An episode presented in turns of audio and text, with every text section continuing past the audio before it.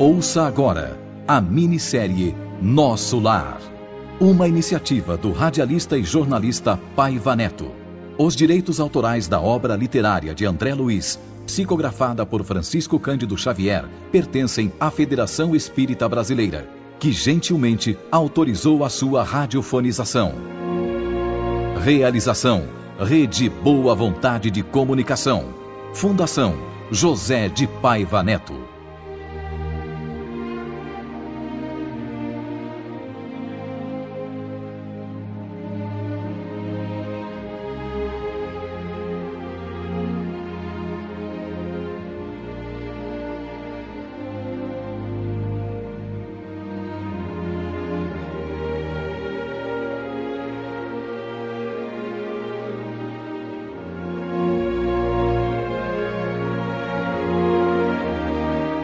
Coisas tão parecidas e ao mesmo tempo tão diferentes entre a vida numa colônia espiritual e na face da terra.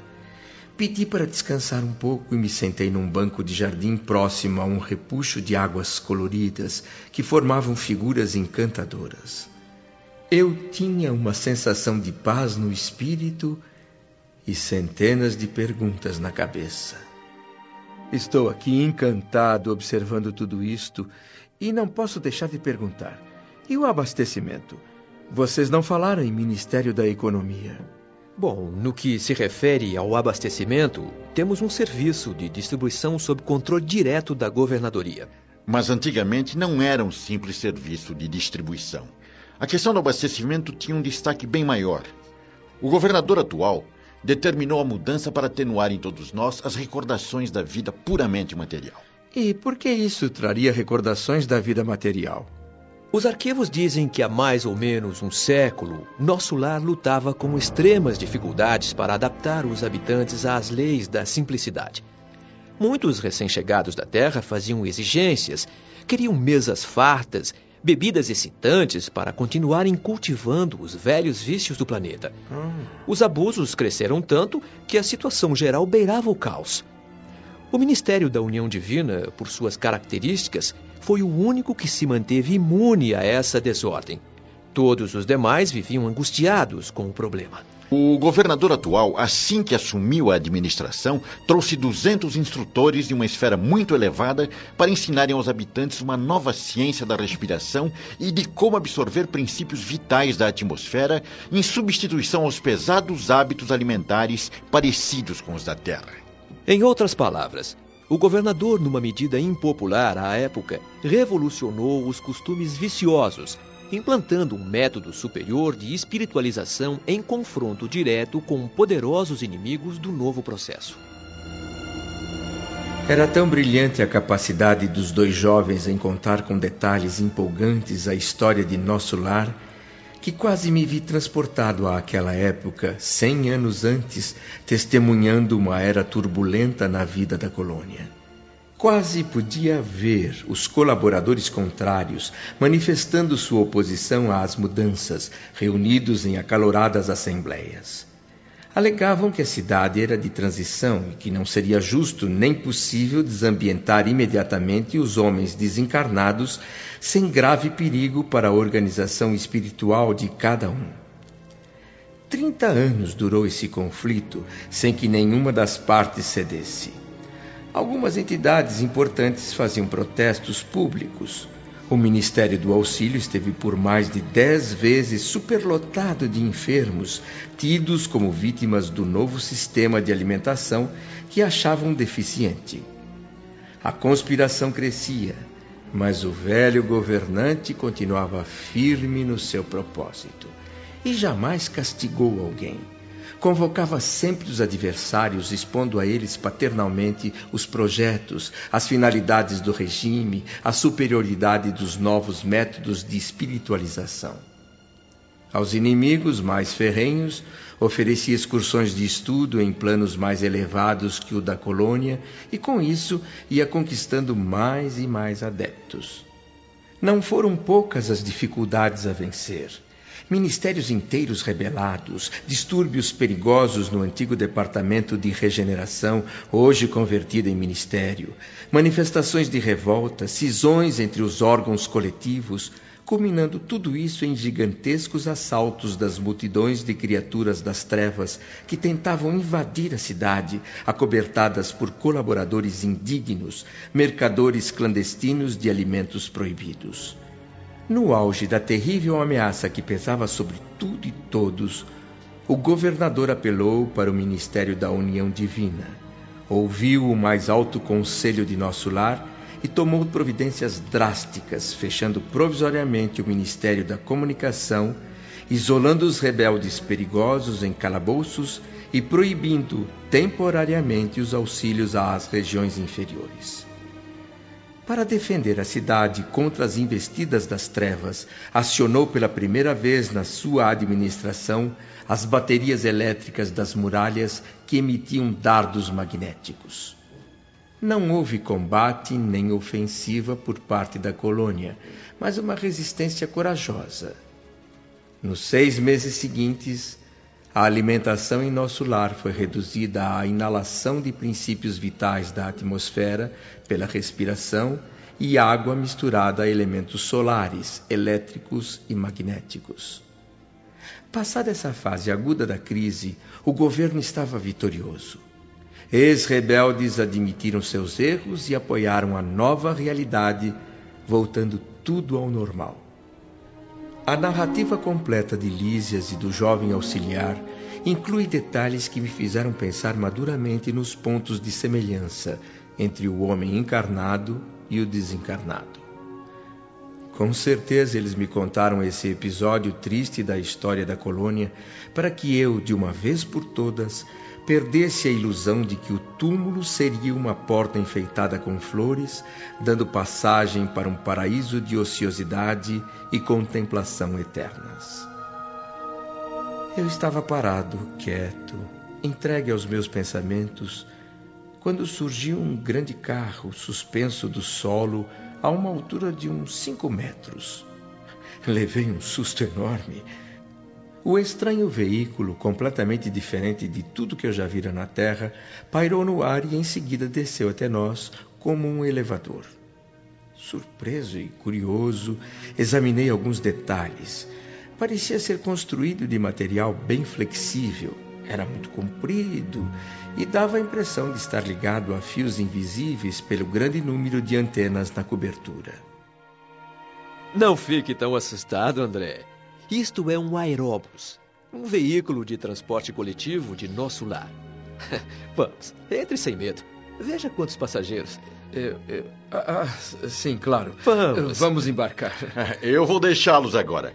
Tenho outros afazeres. André, Lísias, fiquem em paz. Obrigado. Fique em paz você também. Fique em paz. Amigo Lísias, posso saber aonde vamos? Vamos ao grande reservatório da colônia. Você vai ver que a água é quase tudo em nosso lar. Lísias não me explicou mais nada sobre o estranho carro. Só muito tempo depois eu conheci melhor esse veículo numa visita que fiz às oficinas do Serviço de Trânsito e Transporte de nosso lar. Seguimos viagem confortavelmente aboletados e silenciosos. Eu olhava para os demais passageiros e me sentia um tanto desambientado, tímido. A velocidade era tanta que eu mal conseguia distinguir as construções ao longo do percurso. A julgar pelos 40 minutos decorridos, incluindo ligeiras paradas, devemos ter percorrido uma longa distância. Vamos descer aqui, André. Pronto. Estamos no Bosque das Águas, hum. uma das mais belas regiões de nosso lar. Estou deslumbrado, meu amigo. que bosque maravilhoso. É. Hum, o perfume da brisa. E quantas cores, quantas luzes. Difícil descrever o que eu tinha diante de mim. Beleza me parece uma palavra pobre para traduzir o que eu via em todas as direções. Entre margens de grama viçosa, parecendo bordada de flores azuis, um rio imenso, tranquilo e de águas tão cristalinas que refletiam os tons celestes do firmamento. Estradas largas riscavam o verde da paisagem. Plantadas a espaços regulares, árvores frondosas ofereciam sombra amiga na claridade do sol confortador.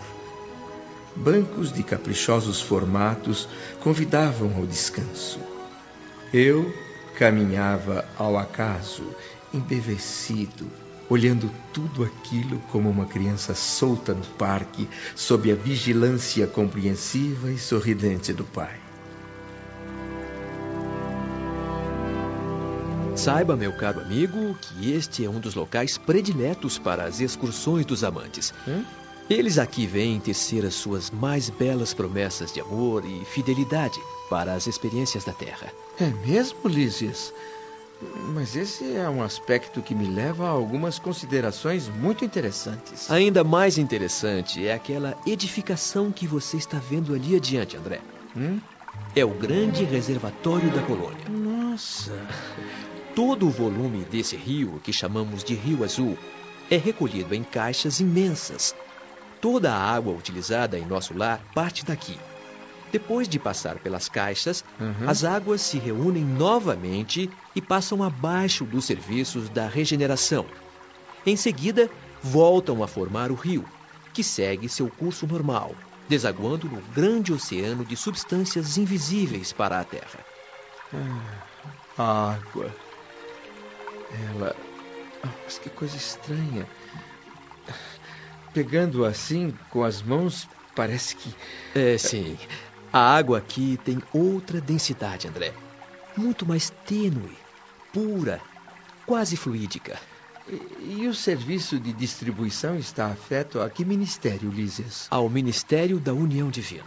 Mas uma tarefa como essa pertence ao mais elevado de todos os ministérios? Os ministros da união divina são os que têm entre nós o maior padrão de espiritualidade superior. Só eles podem magnetizar as águas do Rio Azul, fazer nelas a limpeza inicial para que sirvam aos habitantes de nosso lar com absoluta pureza. Em seguida, os institutos realizam trabalhos específicos, suprindo as águas com substâncias alimentares e curativas. Hum. O Ministério do Auxílio, por exemplo, Sim. cuida de manipular a água pura com certos princípios captados, geralmente na luz do sol e no magnetismo espiritual. Aqui a água é empregada principalmente como alimento e remédio, sendo mesmo a base da nutrição na maioria das regiões da colônia, que é muito grande. Ao final, quando os fios da corrente se juntam de novo num ponto bem distante daqui, o Rio Azul sai da região levando em suas águas nossas qualidades espirituais. Na Terra eu jamais recebi um esclarecimento dessa natureza. Na Terra, quase ninguém pensa seriamente na importância da água. As religiões lá ensinam que Deus criou as águas. O que as pessoas esquecem é que todo serviço, uma vez criado, precisa de braços e de energia para ser mantido. Há séculos o homem encarnado vive desatento parece ignorar que os oceanos mantêm o equilíbrio do planeta, que a chuva lhe oferece o pão de cada dia, que o lar e o trabalho precisam da água. Pior, desconhece que, em grande parte, seu próprio corpo é constituído de água. O homem se julga o absoluto dominador do mundo. Esquece que, antes de tudo, é filho do Altíssimo.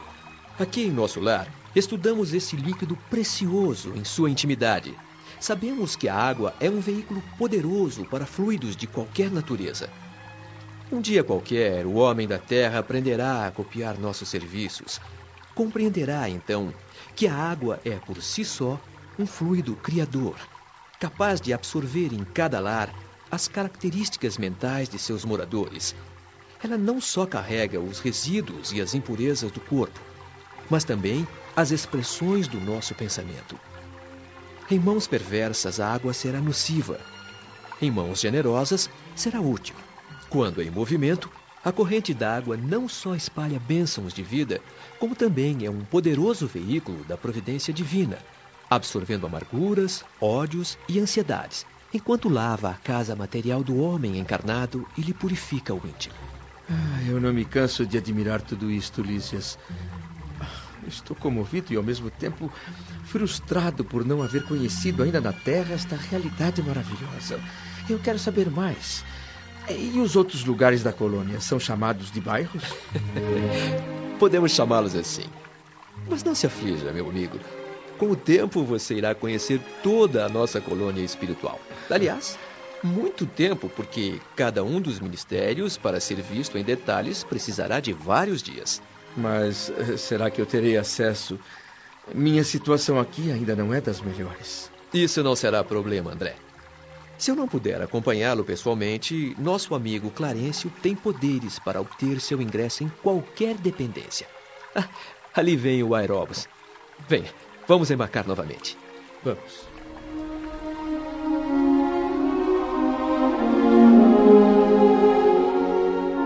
Agora eu já me sentia mais à vontade entre os demais passageiros daquele veículo esquisito.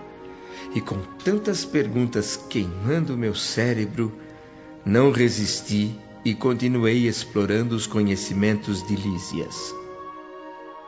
Lísias, meu amigo, todas as colônias espirituais são idênticas a esta?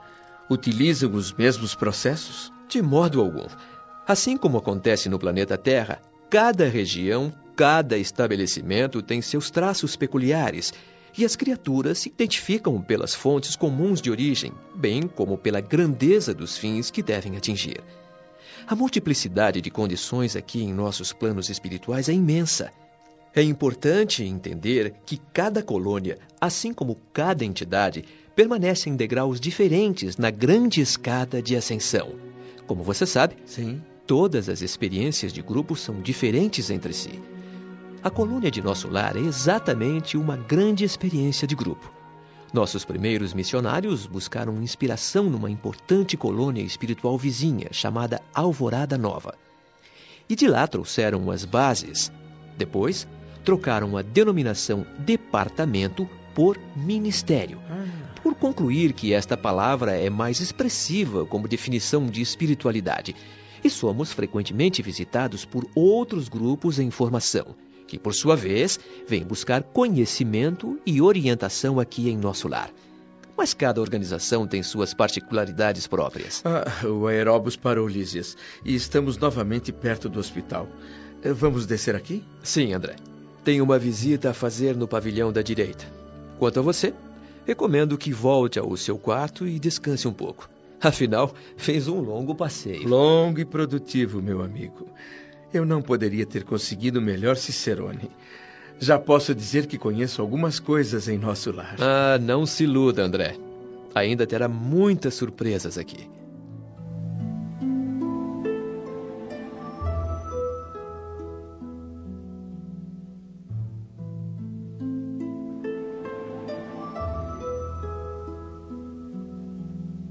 Essa melodia tão linda aqui em plena via pública.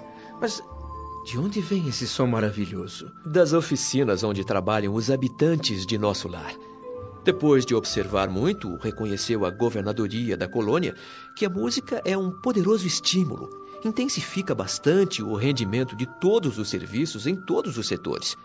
Hoje em dia, aqui em nosso lar, ninguém mais trabalha sem ouvir música. Se você não estivesse ocupado agora, eu iria explorar um pouco mais os seus conhecimentos, Lísias. Ora, podemos conversar enquanto caminhamos. Diga lá, o que você quer saber, meu amigo? Mais de uma vez eu tenho ouvido falar em umbral aqui na colônia. Frequentemente ouço referências a espíritos do umbral e ainda não sei o que significa. Confesso que o meu preparo religioso na Terra foi muito precário.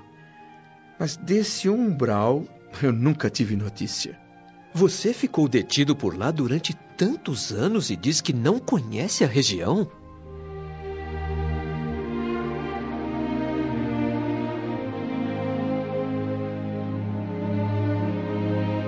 Minissérie Nosso Lar. Uma iniciativa do radialista e jornalista Paiva Neto. Os direitos autorais da obra literária de André Luiz psicografada por Francisco Cândido Xavier, pertencem à Federação Espírita Brasileira, que gentilmente autorizou a sua radiofonização. Realização: Rede Boa Vontade de Comunicação. Fundação José de Paiva Neto.